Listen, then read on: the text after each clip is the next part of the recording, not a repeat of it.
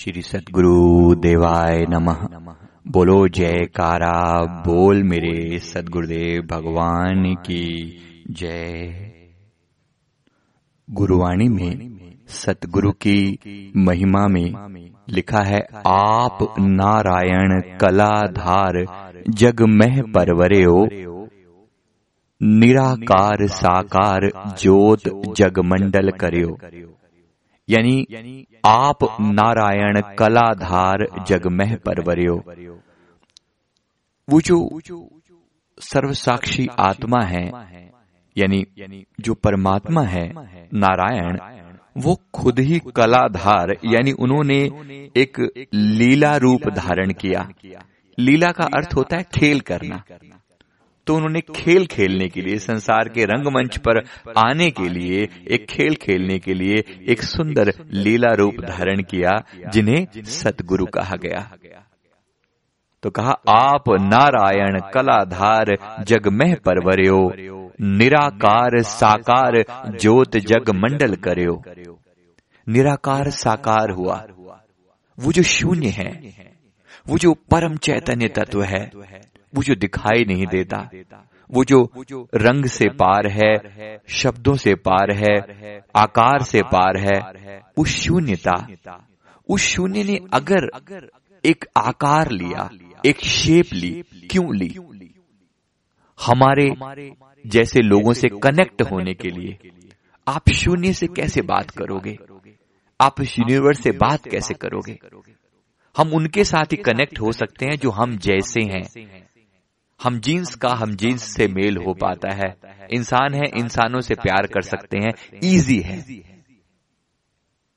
इसलिए सतगुरु ने इंसान, परमात्मा ने इंसान का रूप धारण किया तो उन्हें सतगुरु कहा गया। सतगुरु का ये रूप इतना मनमोहक होता है, इतना प्यारा होता है, कि उनके दीदार करते ही मन के सारे भ्रम टूट जाते हैं। मन परम चैतन्य, परम आनंद में लीन हो जाता है। भगवान श्री राम ने रामचरितमानस में बहुत ही सुंदर शब्दों में फरमाया, मम दर्शन फल परम अनुपा, मम दर्शन फल परम अनुपा, जीव पावे निज सहज स्वरूपा। मेरे दर्शनों का जो फल है, वो परम अनूप है। ये जीव जो है, सहजी, जीव पावे, निज सहज स्वरूपा। मेरे दर्शन करते ही जीव जो है, इंसान जो है, वो अपने सहज रूप में आ जाता है। तो गुरु के दर्शनों की अपार महिमा है। गुरु के दर्शनों की अपार रहमत है। हमारे श्री सदगुरुदेव भगवान ने एक बार दिल्ली में कृपा फरमाई थी। गुरुदेव, जब दिल्ली आए तो इतनी ज़्यादा भीड़ हो गई थी, इतनी ज़्यादा भीड़ हो गई थी। दिल्ली में एक वसंत कुंज करके स्थान है, वहाँ पर गुरुदेव आए थे। तो इतनी ज़्यादा भीड़ हो गई थी कि कंट्रोल करना लोगों को मुश्किल हो गया था। गुरुदेव ने रात के 12 बजे के आसपास कृपा फरमाई थी। मतलब he came here all the way around twelve p m in twelve a m in the night तो उस समय में पूरा रास्ते जाम हो गए थे और बहुत से लोग जो हैं गुरुदेव को दर्शन करने के लिए जो आए थे लेकिन इतना ज़्यादा अरेंजमेंट वहाँ पर नहीं था। तो गुरुदेव को बीच में ही मतलब इतनी ज़्यादा आउट ऑफ़ कंट्रोल चीज़ें हो गई थी कि गुरुदेव को बीच में ही वहाँ से जाना पड़ा कि इतना ज़्यादा सिस्टम जो है हमारे पास इतना अरेंजमेंट नहीं है। जिन्होंने बुलाया था उन्होंने फाइनली गुरुदेव के चरणों में ऐसे हाथ जोड़ दिए कि प्रभु हमारे पास इतना अरेंजमेंट नहीं है। आपके तो दीवानों की कमी नहीं है या तो सारे इतने चाहने वाले हमें तो पता ही नहीं था इतना। तो गुरुदेव ने वहाँ से विदा ली और दिल्ली से बाहर आ गए। कार में बैठकर जैसे आ रहे थे। तो किसी ने गुरुदेव के चरणों में प्रार्थना की कि प्रभु इतने सारे लोग जो आपके दर्शन के लिए आ रहे थे उनको उनके दिल में तो प्यास रह गई। वो तो तड़पते रह गए। उनको दर्शन तो हो नहीं पाए। दर्शन तो बहुत थोड़े से लोगों को ही हुए। बहुत थोड़े से लोगों को।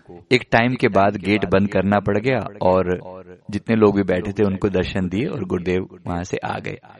तो श्री गुरुमाई ने हमारे श्री सदगुरुदेव भगवान ने फरमाया कि जिनको दर्शन दिए हैं ना उनको दस में से छह नंबर देकर जा रहे हैं और जिनको दर्शन नहीं हुए उनको दस में से दस नंबर देकर जा रहे हैं। प्रभु ने आध्यात्मिक रूप से इस चीज़ को क्लियर किया कि गुरु के दर्शनों की जो प्यास है उनके लिए जो तड़प है परमात्मा से मिलने की जो इच्छा है ना वो मिलने से भी बढ़कर उसका आनंद है। इच्छा मिलने से बढ़कर है। मिल गए इच्छा दिल में पैदा हो गई प्यास पैदा हो गई तो बहुत बड़ी बात है। तो हम भी अपने दिल में गुरु के प्रति प्यास पैदा करें इच्छा पैदा करें कि मुझे अपने सतगुरु के दीदार करने हैं मुझे अपने आत्मा को जानना है। आत्म साक्षात्कार करना है। अपने भीतर की उस परम शांति को पाना है। वो प्यास। उस प्यास के नंबर हैं दस में से दस। गुरुदेव ने फरमाया, हो सकता है बाई लक कुछ लोगों को हो गए हो, अच्छी किस्मत रही हो कि दस में से, हालाँकि वो भी इतना आसान नहीं है, क्योंकि गुरु के दर्शन कर पाना इतना आसान नहीं है कि आपको ऐसे ही दर्शन हो जाए। फिर भी गुरुदेव ने फरमाया, जिनको हो गए हैं, उनको छह नंबर। और जिनको नहीं हुए, उनको दस में से दस। ये कितनी बड़ी बात है। हमें समझ दे रहे हैं, हमें ज्ञान दे रहे हैं, प्रैक्टिकल उदाहरण देकर, इस तरीके से हमें परमात्मा को पाने के लिए प्यास पैदा करने चाहिए।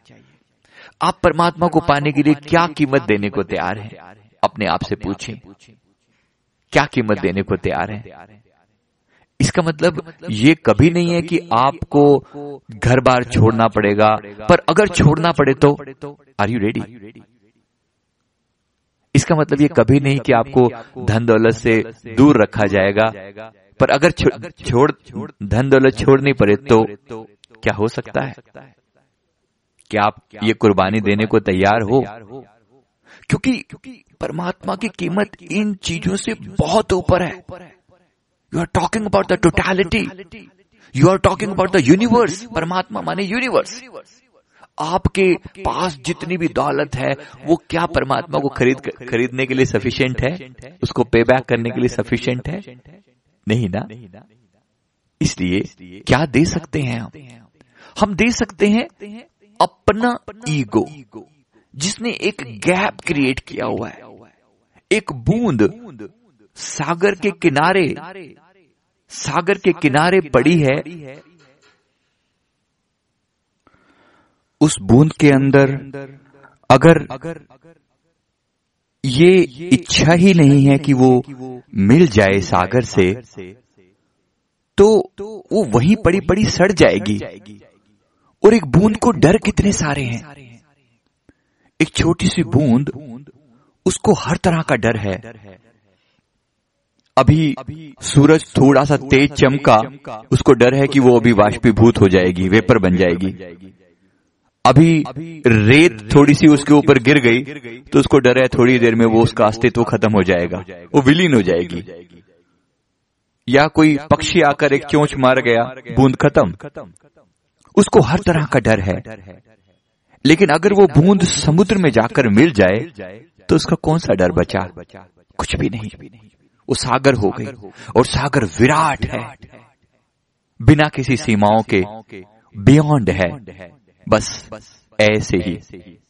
ऐसे ही हमें अपने आप को, अपने अस्तित्व को मिटाने के लिए तैयार होना है और सागर में लीन होना है।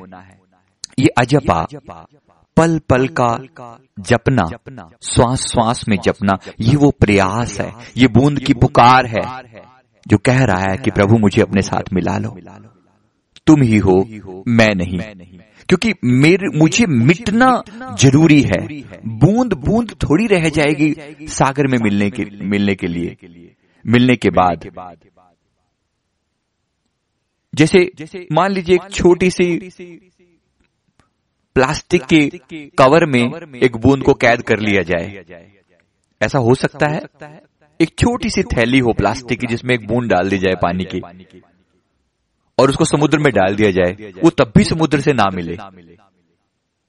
अभी भी उसका अस्तित्व है। उस थैली ने उसका अस्तित्व बना रखा है। वो सागर में होकर भी सागर नहीं है। अभी भी उसे अपने खत्म होने का डर लगा रहेगा। तो इसमें अपनी हस्ती का मिटना बहुत ज़रूरी है। हस्ती का मतलब मरना नहीं है, ईगो का मिटना, अहंकार का मिटना ज़रूरी है। और वो धीरे धीरे करके मिटेगा। श्वास श्वास में जपने से वो ईगो मिटेगा। गुरु की सेवा करने से, संसार की सेवा करने से, परोपकार करने से मिटेगा। याद रखें, हर चीज़ में बस एक ही बात याद रखें कि मेरी ईगो इस काम से घट रही है या बढ़ रही है? मेरी ईगो घट रही है या बढ़ रही है? ऐसा ना हो कि अध्यात्म की तरफ़ आए और ईगो ना छोड़ें। मेरा नाम हो जाए, मेरा फेम हो जाए, ये सब चीज़ें साथ साथ चलती रहें तो फिर आप अटक जाएँगे। गुरुदेव के इशारे को समझें और श्वास श्वास में अपने अजपा करते हुए गुरु के चरणों से प्यार बढ़ाएँ और धीरे धीरे अपनी हस्ती को विलीन कर दें। परमात्मा जो सदा स्थायी है वही है और वही रह जाए। परमानंद में हम लीन हो जाएँ। बोलो जयकारा बोल मेरे श्री गुरु महाराज की जय।